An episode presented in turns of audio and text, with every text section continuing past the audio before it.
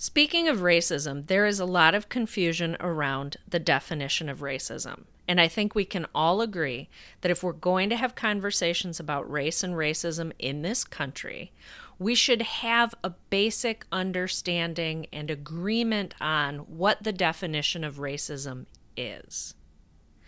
Five months ago, I started this podcast under a different name, and I incorrectly defined racism in a hurry to get on to another part of the topic, which was implicit bias. And it's actually one of my shows that I'm not going to pull over to this platform. So I want to put that out there, and you'll hear the story of it here in a few minutes when I bring on my friend Cedric.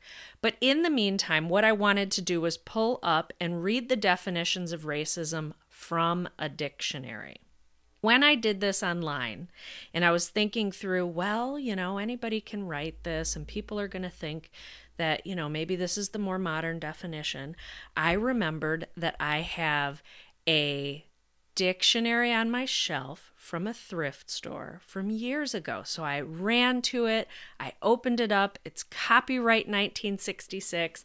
I got it out, and I'm going to read that definition for you here. So, according to my 1966 dictionary, racism is a belief that people differ significantly and systematically as in ability, intellect, etc., because of racial differences. It is a belief in or advocacy of the superiority or inferiority of a particular group on the basis of supposed racial differences. All right. So that's from 1966 today's dictionary. It is prejudice, discrimination, or antagonism directed against someone of a different race based on the belief that one's own race is superior. Or the belief that all members of each race possesses characteristics or abilities specific to that race, especially so as to distinguish it as inferior or superior to another race or races. Now, the key here is based on the belief that one's own race is superior. In today's episode, I'm joined by my friend Cedric Lundy from Token Confessions. Those of you who haven't heard him or know him, go check out his podcast. Um, but a friend of mine sent me a clip from somebody named Joe Rogan, who some of you may know because I see him shared on social media and so on. But it's this 20 minute clip where he and his guest talk about racism and they talk about white privilege and concepts like this. And when I watched it, I was just gobsmacked by how huge an audience these guys have and how they didn't even understand the definitions, but they were speaking on them. And they were speaking with, you know, a lot of passion and opinion. And so I felt like it would be good for Cedric and I to come on and dissect it a little bit and talk about it so that we can all have a better understanding of what racism is and what it isn't, and the differences between racism, prejudice, bigotry, and all of those things. Because at this point, it's just one big confused terminology.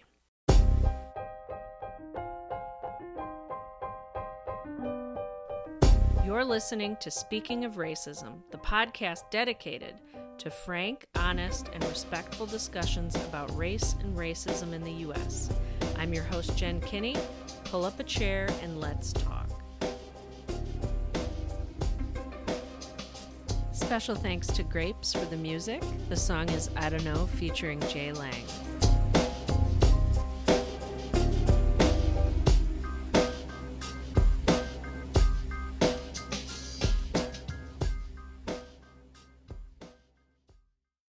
Hello, Cedric. Good afternoon, Jen. Thanks for coming on the show again. Absolutely. So, the reason Cedric and I are hopping on here to chat briefly is to address a video that I was sent by a friend and that I've actually seen shared in social media recently. So, this guy. Uh, is it Joe Rogan? Joe Rogan. So I didn't even know who this was. I actually did a little Wikipedia search to find out because he looked familiar. Apparently, he's a comedian. Yeah. Yeah. So he's got some YouTube channel and I like I don't even know what this clip was from, but I have received multiple clips of his recently and I've seen them on social media. One in particular that I actually sent on to Cedric to get his opinion on was this 20 minute clip or so where they were talking about racism and definitions of racism. I want to address this because I think it's important. This is just yet again reinforcing to me how being called or accused of being a racist is really become like the white equivalent of the N word. Yes, I would agree. And actually, let's let's start off with talking about the definition of racism. And before I have you do that, um, one of the things that kind of surprised me because this Joe guy, he's probably my age. I'm 41. Mm-hmm. I'm not entirely sure, but he seemed shocked to hear the definition of racism. And he also seemed to imply, actually, he did imply that the definition of racism is being changed. Right. And so they talked about this whole racism is prejudice plus power and lamented almost that this was an incorrect definition of racism. Now, I'm 41 and I remember learning this definition. I'm not kidding in high school. Yeah. So this would be in the 90s. This isn't some new thing. And then you know, he was also kind of going, "Oh, how how can they teach this to children?" Mm-hmm. You know, and he's talking to a university professor. So right. one, children in university are not children in this sense, right? right? We're both parents of actual children. Right. You know, um minor 8. I think yours is close as well. Yep. So so let's talk about just this idea of the definition of racism, but then Cedric, are people changing the definition of racism on us? Is this unfair? No, people aren't changing the definition of racism, and it's totally fair because a disservice has been done to people because they haven't gotten the correct definition or incomplete definition of racism. Because our definition or working definition of racism has tend to be primarily about bigots. It's primarily about people who hate people because they are a different skin color. Whereas racism is, is more complex than that. And so with mm-hmm. that just very over, you know, not even oversimplistic, but inaccurate depiction of what racism is, then you can have phenomena like reverse racism, where then white people become the, the, the, the quote unquote victims of racism as well. And then the other thing that doesn't help is that because our definition of racism generally lies with a picture of a bigot, then racism ultimately comes down to who is a good person and who is a bad person. So if you're a racist, right. that means you're bad, you're irredeemable. There's there's nothing about you that we should look upon and say, you know, this person has some redeeming or good qualities. Like they're just, they're basically considered trash. And the reality is, is if you really understand what racism is and how it works, then you recognize that there's actually more good people who are racist than there are bigots who are racist.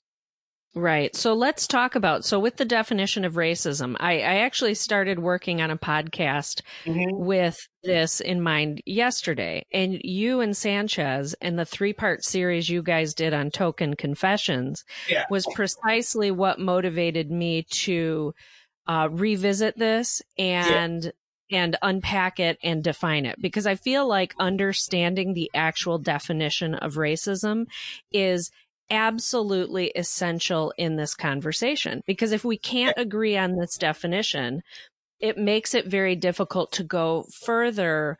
Um, at least with people who were trying to engage and get thinking about this and maybe even getting more actively involved in anti-racism work. So, right. so with racism, and this was kind of the key for me, because what I did on, on my old podcast is I got on and what I was really trying to do was say, I want to talk about implicit bias as this yeah. extension of racism. And I wasn't really parsing out like there's prejudice, there's racism, there's bigotry, there are all of these, these elements and aspects to this. So I overly yeah. simplified. And what I started out saying right in the beginning was racism in a basic definition is hatred against people based on their skin color. which Right. absolutely supports the idea of reverse racism and all of this. And I didn't even realize it at the time, even though I didn't agree with or believe that reverse racism existed because I understand the component of prejudice plus power. But when you Right. said that racism is the belief, this inherent belief in superiority or inferiority, that is what Right. racism is. And so when people are talking about racism, like Joe Rogan and his guest were talking about it, they were doing it incorrectly because what they're talking about is, like you're saying, bigotry. They're talking Mhm. about prejudice. This idea that academia essentially is recreating the definition is really challenging. Right. Well, and what doesn't help is that in academia, I would contend that they're teaching people about racism in the wrong discipline. They're teaching young people and students about racism in these these disciplines that are more uh, social psychology or sociology. They're more they can be deemed things that are more abstract they don't quite hold the same concrete significance. And by keeping them steeped in the disciplines of sociology or psychology or social psychology, whatever, and not being taught in history, it's totally detached from this long history of how very practically racism has worked and operated in the real world. It, it, uh, it ends up only existing in the abstract. Yes. So then what you're saying is you see and you're able to identify a breakdown even within academia and how they're missing it. Right. Right, because you know, we're we're we're talking about things like white privilege, we're talking about white fragility, we're talking about uh, implicit racial bias, which are all true, which are all need to be talked about. But if you detach Mhm. them from the history of race and racism, then they just become these abstract things that I don't necessarily have to identify with. I can either agree or disagree whether or not they're true or really truly hold any weight, right? Whereas if it's talked about in history, then it becomes this thing where I have to actually deny things that really did happen and that there's like a wealth of documentation that these things actually happened. Well, to deny that they happened, but then also the, I think the, the tricky thing is to connect people to how that still affects us today and how right. that does impact people in their implicit bias. I've been getting into conversations a lot more with people lately as a result Mhm. of the podcast. You know, people are curious and so they're asking, well, so what what is all this stuff people are talking about with white fragility? And that was another thing that Joe Rogan spoke about. And it's so Mhm. frustrating to me when people speak about things that they don't actually understand because Yes. they do a lot more damage. And so like for this guy, I'm looking at his YouTube video and he has almost 200,000 views of this clip alone. Right. And he's talking about things like white fragility and racism, and he's not even coming at it from the proper definition. So, like, when he talked about white privilege only exists if there's racism. Yeah. It was so nonsensical at that point. It's just like, dude. So he, he said, you can't have white privilege if you're not racist. Right. I, and I'm, I'm just sitting there thinking again, and, and this is where I think people have found, you know, shameless self plug. The very first episode of Token Confessions, where Sanchez and I talked about white privilege, they found it so helpful because Right. we weren't being white privilege from a standpoint of, hey, listen, white people, you need to apologize and feel guilty for the fact that you have these privileges because you have been born into a society that has been shaped for uh, 500 years by white supremacy, by colonialism, you know, European colonial and imperialism that created this thing called race, this social construct called race, in order to justify the subjugation and extermination of brown, uh, black, and red people. one of the things that I've been really thinking about is how, in a lot of ways, racism really isn't the problem. Like it's a problem, but it's not the problem. Because racism, at the end of the day, is a byproduct of the real problem, which is white supremacy.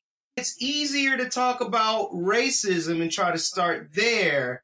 Then we eventually hit these walls where you have people who are good intentioned, well meaning people who, but who ultimately, again, racist has become the new N word. Soon as you call them a racist or call someone they know a racist, someone they think of as being a good natured, you know, quality character person, a, a racist, or having done something that is racist, they shut down and they get super defensive. Because mm-hmm. again, we made the caricature of racists are Klansmen and people who shout racial epithets and people who who hate other people of a different race, right?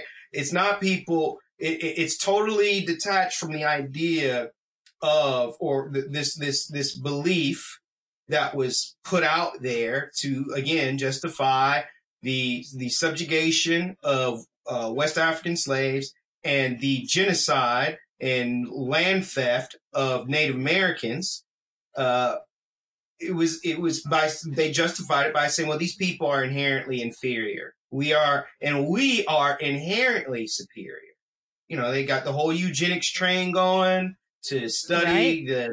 the differences of people, in particular, you know, the, the size of the, of the skull, the size and shape of the skull. They went to great lengths to make all these, these, um, associations with different parts of the skull and the shape of the skull to indicate, uh, not only intelligence, but beauty, uh, but you know, and, and all these other different things that you cannot and we've we've been able to figure that out, debunk it completely with the Human Genome Project.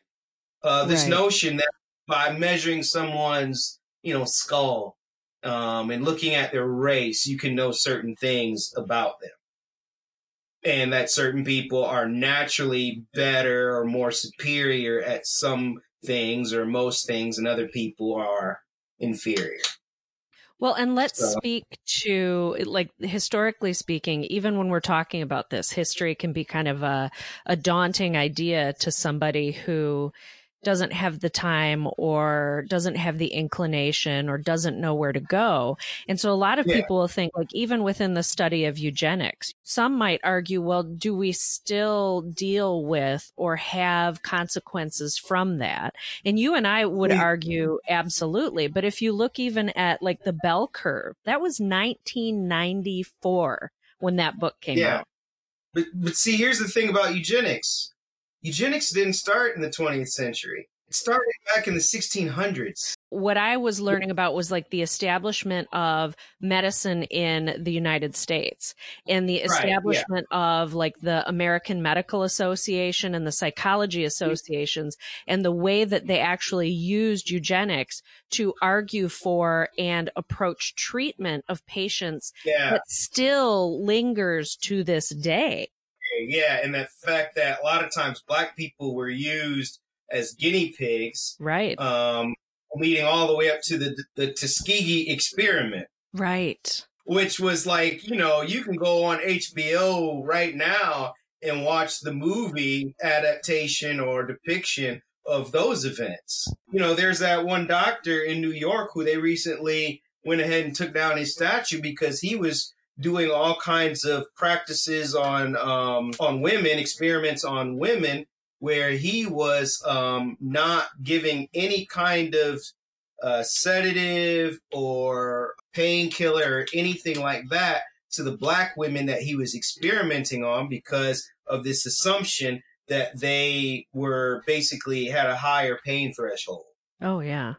I'm in conversations with people constantly, and I'm still really yeah. fighting to communicate that these things still are a part of the psychology within academia or within medicine to this day because you're talking right. about influences that okay maybe this was 60 years ago maybe this was 100 maybe it was 200 yeah. years ago but how was it built in and woven into the system if we don't right learn about this, how do we unravel it? Right, because to your point, nowadays we have all these studies and statistics that are showing that the uh, mortality rate amongst black women in pregnancy is way, mm-hmm. way higher. And it's across socioeconomic. It's not just yes. for black women who are not getting mm-hmm. adequate treatment while they're pregnant and, and dying as a result of childbirth. Like it's even middle class, upper middle class black women. Like it's it's crazy. They did a podcast on it um on um Code Switch. Back to Joe Rogan's show and mm-hmm. what they were saying. Um I mean there's so many directions we could go on it. But one of the things that kind of confused me is they acknowledged the privilege of men. So he yeah. was willing on some level, with the help of his guest, to acknowledge the privilege of men. And it was yeah. interesting to me because his guest said, Hey, the other day, you know, we got to go to an award ceremony. We're in a hotel some drunk guy comes knocking on the door at two o'clock in the morning and I open the door to tell him we're not your place. And he then told the story of how his wife said, there is no way in a million years I could have done that as a woman. And she was telling him that is a really profound example of like your privilege that you have as a man. Now, why aren't they able to extrapolate this with people of color? I would say, and my fault was, if I'm being, you know, transparent, like I don't have any black friends to tell them about their experiences. And mm-hmm. if they do have black friends who have these experiences and share it with them, then they dismiss it. I mean, I've said it before on your podcast. A big part of the black experience is not being trusted to interpret your own experiences. Yeah. And I think a lot of it, again, comes back to that need to defend themselves against the idea or the thought or even the whiff and hint that they themselves might be racist. You mentioned that it proved the point to you that yes. it proximity is key. So talk about that oh, a little bit. Huge. Well, it's probably not hard for him to relent when it came to male privilege you know, in comparison to women, because he probably has some women in his life that he really truly values, right? That right. there's women that he really wants to protect, namely possibly a wife or a daughter. I, I, constantly get all these pop culture references that come to my mind. There's like a Kanye West lyric from way back when that's basically talking about, yeah, we were all about, you know, these girls and they, their figure. And then we had daughters and it made us start rethinking all that. Right? It's like all of a sudden we start getting real protective when it's our daughters. And so, yeah, you have guys who can acknowledge, you know, what women go through because they're able to be a little more honest about, yeah, if it wasn't my sister, if it wasn't my mother, right? I might be trying to see if I have a chance. Mm-hmm. And it also goes to this narrative that we have of guys. We have this really right. toxic narrative of guys that guys even buy into. And yeah, so, I was really like, surprised by that. But like, what happens when you actually have guys who say, "Well, that might be the narrative of guys, but I don't have to I don't have to use it as excuse. I don't have to be that kind of guy. I can train myself not to be that kind of guy. I have a sister and I have a mother, but then when it comes to again race, to me again, it, like you said, it, it signals that they don't have black people within close proximity of them that they really and truly care about that they're going to take seriously when they say, Hey, there's certain things that you're able to do that I'm not able to do. Or if I do them, the response to me is going to be uh, a lot different, possibly even hostile. Yeah, and and that's the interesting thing. So it's like we have proximity and the importance of mm-hmm. proximity and the importance of relationships, but then there's that catch 22 of within the context of relationships, will people of color be believed Are you believed right. to be the tellers of your stories and your experiences without being met with that doubting look or that challenge or that question? Yeah. Yeah. So like then we go through this whole mental gymnastics about what do we actually reveal and share. Right. so like here's here's one just from last week. Right? So I was at an event. I was actually at two events um last weekend where I saw a lot of people that I haven't seen in quite a while. And these were in spaces where I I literally was the only black person there. Like well over a hundred people at both events and at both events I was literally the only person of color there. Now, again, I've I've had a history of community with uh, this this circle or this community of people, and so a lot of people were really happy to see me because they haven't seen me in a while and catching up. And naturally, the question they're going to ask is, "Oh, so what are you up to these days?" and I'm doing this mental. You you you already know where this is going. oh yeah, you just laugh, right? I'm doing right. this mental gymnastics in my head of who do I actually share with them that mm-hmm. I'm, you know, I'm in this interim role for this parachurch organization. I'm roasting coffee and I started a podcast. Yeah. Because then what's the question?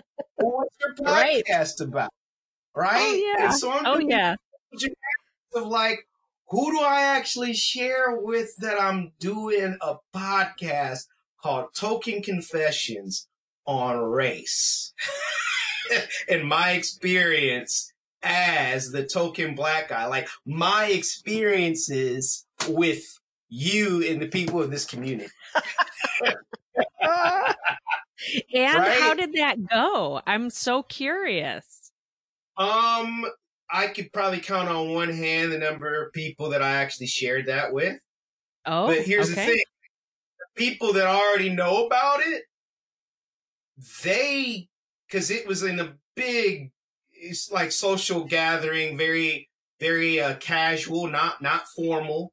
So eh, there's all these tables with food, and everybody's you know bumping anybody, everybody shoulder shoulder chit chat. People who know about it and um have, have, have listened to it, like almost, it was almost like they lowered their voice. Like, hey, by the way, I'm really enjoying your work right now. I'm really enjoying your podcast or your posts. But it wouldn't be like this conversation that we would have that would be really within earshot of other people and other people could hear and be like, "Oh, what's that you're talking about? Oh, his podcast. Oh, that's fascinating." You know, and and to, again, just yeah. to be honest, not this is not pointing the finger at the folks in that room in that space to say that they're they're bad people or anything like that but like knowing so often that i'm not necessarily going to be believed or that i'm going to be questioned right mm-hmm. i'm really careful about who i bring that up with because i just do not want to go through the exhaustive process of not being believed, taken seriously, or discounted. In that situation, um, talk with, with, with people who I'm extremely confident are just going to be like, wow, that's really fascinating or that's really interesting or tell me more. Or people are like, I know they would really enjoy listening to that and get a lot from it one of the things that Rogan said that I want to address, you know, he was talking about how he was concerned that this, what he calls redefining of racism, makes it impossible now. Like he, he seemed bothered by this idea that as a woman, you could say you're not capable of sexism. And as a person of color, you're not capable of racism. And they were really sort of wringing their, their hands over this idea that our poor little children in university are being taught such nonsense. And one of the gentlemen, I don't remember who used the term, it gives them like a cloak of invulnerability. And I want to speak yeah. to this. So Cedric, do you believe that that this idea that somebody cannot be racist or cannot be sexist or whatever it is based on wherever they are. Um, do you believe that gives people a cloak of invulnerability? I, I, I, that was one of the most ridiculous parts of the conversation that they were having, which just showed how much they really didn't understand how sexism, for example, works. Mm-hmm. Again, they're they're working from a basic definition. So on one hand, I get why they would say that. Mm-hmm. It's just like, well, sexism is that I hate other people of a, a different sex than me. And, and it's like, no, it's sex with the combination of power. And the general idea is, is that men rule the world. Mm. So a man can use not only just his power, but his power combined with his view of sex or women to prevent women from having position, having, you know, you basically can use the power to discriminate and um, disenf- disenfranchise women from certain areas of public space. Mm-hmm. So part of the thing that they're struggling with with now is that women are getting more and more into spaces that were previously reserved for men, and now they can't just have the locker room talk that they used to have. Right? the reality is, is they, they they should have never been talking like that in the first place, even if women weren't around. They don't have hold the positions of power to to to, to keep men out. Yeah. Yeah, you know, I thought it was interesting because this idea of the cloak of invulnerability, I think, ties in really tightly with shame and guilt. And so I think yeah. this book that I've been uh, reading and, and other things that DiAngelo has spoken about or taught on is really helpful because, and this goes back to this concept of the good bad binary within racism. And I always right. say, I am racist. It's not a matter mm. like let's all stop clutching our pearls because it makes right. it so difficult for us to then have the important conversations and acknowledge things. It, it's almost like they felt like these definitions were removing the responsibility from all people to be good human beings to one another. And I think this is what they're right. missing. So just because as a woman, I can't be sexist in the true definition, I can still hate right. men because they're men. Right. I'm capable of that. Nobody's saying that I'm not. And so this idea that we're not responsible as individuals for being you know like being decent human beings nobody is saying right. that and nobody is okaying that i'm not right well and, and i would say to use your example of uh, women who hate men i don't think that the women that hate men really truly hate men. I would say they have a deep, deep, deep seated mistrust and resentment of men because of how often they've encountered toxic, dangerous men who have a distorted view of women. And so what appears to be hate is actually a defense mechanism. Ooh and that black people who hate white people don't hate white people just because they're white. They have a deep, deep, deep misseated, uh, deep seated mistrust and resentment of white people based on their own experiences, the experience of others, and the history of what whiteness has done to them or people like them as black people. And it's it's it's not hatred. It's really um they don't it's a it's a defense mechanism. I'm not to give you the opportunity to hurt or take advantage of whether you are aware of your racism or not. And so, again, I was raised by a generation, you know, uh, uh those of us who were raised by uh, as black people who were raised by the generation of black folks who can vividly remember segregation in public spaces. They didn't teach us to hate white people. They didn't teach us to hate whitey. They taught us to not trust white people, that white mm-hmm. people cannot be trusted because even the good ones when it comes down to it, when push comes to shove, they aren't gonna be there to save your ass. and so one of the things that, you know, I I sometimes get fluff guff about is the fact that I don't treat white people with this assumption that they can't be trusted. They got to show me I can't trust them. Mm. But you have a lot of black folks, especially black folks, who don't live in close proximity to white people, or the only white people that they have proximity to are the teachers and the police officers, right? And I mean, this is a whole nother episode, but you know, right. the school to prison pipeline is called that for a reason. Like, then what ends up being their perception of how much they can trust other people when that's their other white people when that's their only interaction. So yeah, it, it's it's and again, that's one of those things where it looks like they hate based upon just the fact that these people are white, but in reality, it's a defense mechanism because they've either learned from their experiences or they've been taught, or to, to put it more accurately, they've been taught and then their experiences have confirmed what they've been taught is that white people can't be trusted. Every time mm-hmm. we talk about this, I come back to the importance of proximity, the importance yep. of being in relationship with people.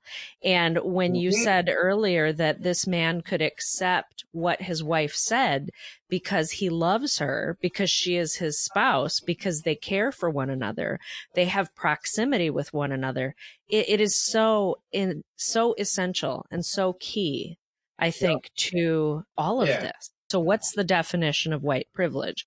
I, I would define white privilege as being the perks and benefits of being white in a society that has been shaped by white supremacy. There you go. So I'm not even sure how helpful that is, but I'm trying to make it succinct. I think then, of course, you're gonna you're gonna want examples of of what that looks like. But of course, mm-hmm. the person also has to has to somewhat subscribe to the idea of white supremacy, or at least understand what white supremacy is. The problem is, is you have people, unfortunately, accusing other people of white privilege who don't know what white privilege is. Right. So you have people who maybe something went their way right? And then they oh they're like oh that's white privilege. Well, no, not necessarily. That might not have been white privilege, mm-hmm. but it becomes this like word that becomes so popular, and people think they know what it means, and you know even the people who are trying to promote it use it wrongly. And so then when you have folks like you who are actually doing the work, trying to talk to somebody, you're not you're not um you're being seen as representing you know, what somebody else has deemed it to be. Yes. And then I have to undo a lot of that right. damage. And that's so right. on point. And I had said to my yeah. friend, you know, the problem is everybody misses it a little bit, but it's just enough that what happens is people have these really bad conversations. There's a lot of defensiveness, a lot of hurt feelings, and a lot of confusion. And so it right. is very true. And that's why I think it's so important for people who are listening who want to have these conversations. You have to do the work and you have to be able to enter into these conversations really intentionally and be aware of the way definitions have been misused or misrepresented or even the the way it's been carried out like abusively in a sense against people so that's what's like lacking with that that one video that went viral last year where it was trying to explain white privilege but had a whole bunch of kids, high schoolers supposedly oh, running yeah. a race. Right. And it said, well, if you had this step forward, if you had this step forward, if you had step this step forward, and it's just like this video, while it's it's scratching the surface, it is so problematic and pitiful. Because, mm-hmm. like many of the things that they said, hey, if you didn't have this, then basically stay at the start line. But if you did have it, then step forward. Like I had a lot of those things that would allow me to step forward. Right. That still doesn't prevent me from getting discriminated against.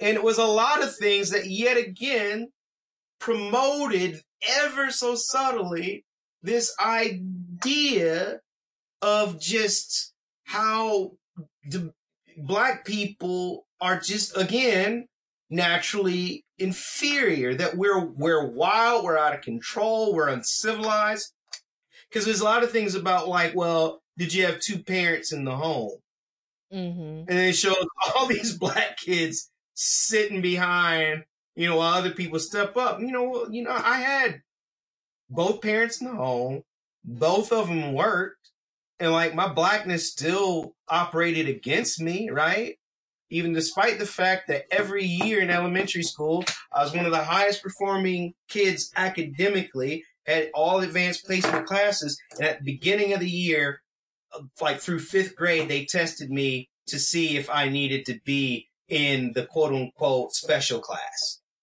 Oh my gosh. Oh, yeah. Every mm. year. Right? Wow. And it, it, took me a while to put it together because I started to realize that all the kids who were being tested for this with this one test, because it wasn't all of us, it was like pretty much every black kid in the school and the kids who were in the special ed class the year before. Man, that's and that's another podcast too, right? I mean, that's right. Like wow, right? So like, yeah, you could run the race, win the race, and still get like check to see if you know how to walk. Mm-hmm. we just want to make sure you can walk before we let you run. Even though you ran just fine last last right. year, you know it. it oh god, yeah, that video was so problematic on so many levels. Well, and actually, a lot of people use that video as an example of why white privilege doesn't exist, too, because I it was that video or a different one where it ended up a lot of the um, people of color were the ones standing in the privileged positions, and mm-hmm. so it was like visually, it was just it it did not work right but you know you and i were talking about this the other day even like there just there seems to be a lot of confusion and this is where i think yeah. podcasts are so helpful and these conversations yeah. are so helpful because even within the context of um what was it we were i had asked you if you had any good books or opinions on the topic of uh, appropriation so mm-hmm cultural appropriation. And one of the things you kind of cautioned me in was there is a lot of misinformation out there. And, yeah. and, and I feel like that there's misinformation on all sides. Right. You know, and so uh, what do you do with that other than have conversations, talk to people, listen, learn? Yeah. Yeah, it, it, it, it just gets so complicated, so complicated at times because you got other people who, who are saying these things and don't actually know what they're talking about, which then that's the caricature that you and I have to undo with people. We can't right. represent our own learning and our own understanding. And even when we do explain what we mean, we're still at, well, what about this? What about that? And it's like, I didn't oh say God. that. I don't Seriously. represent that. Oh. Like, I'm not going to have a conversation with you if you're going to have me defend people I'm not riding with. Some of us understand that it's not an assessment of our character and it doesn't make us bad people. We're acknowledging that we are raised in a society that has taught us, it has programmed, hardwired us with these assumptions about people. Mm-hmm. Having those assumptions don't make you wrong, but if you blindly let them guide you through life, that's going to be detrimental. Am I sexist? Yeah, probably. Do I act out of it? No, because I'm self aware. So I can check myself. Right. and fortunately, I'd like to, I like to think like I've been doing it long enough that it's become second, second nature that I don't have to think about it. Right.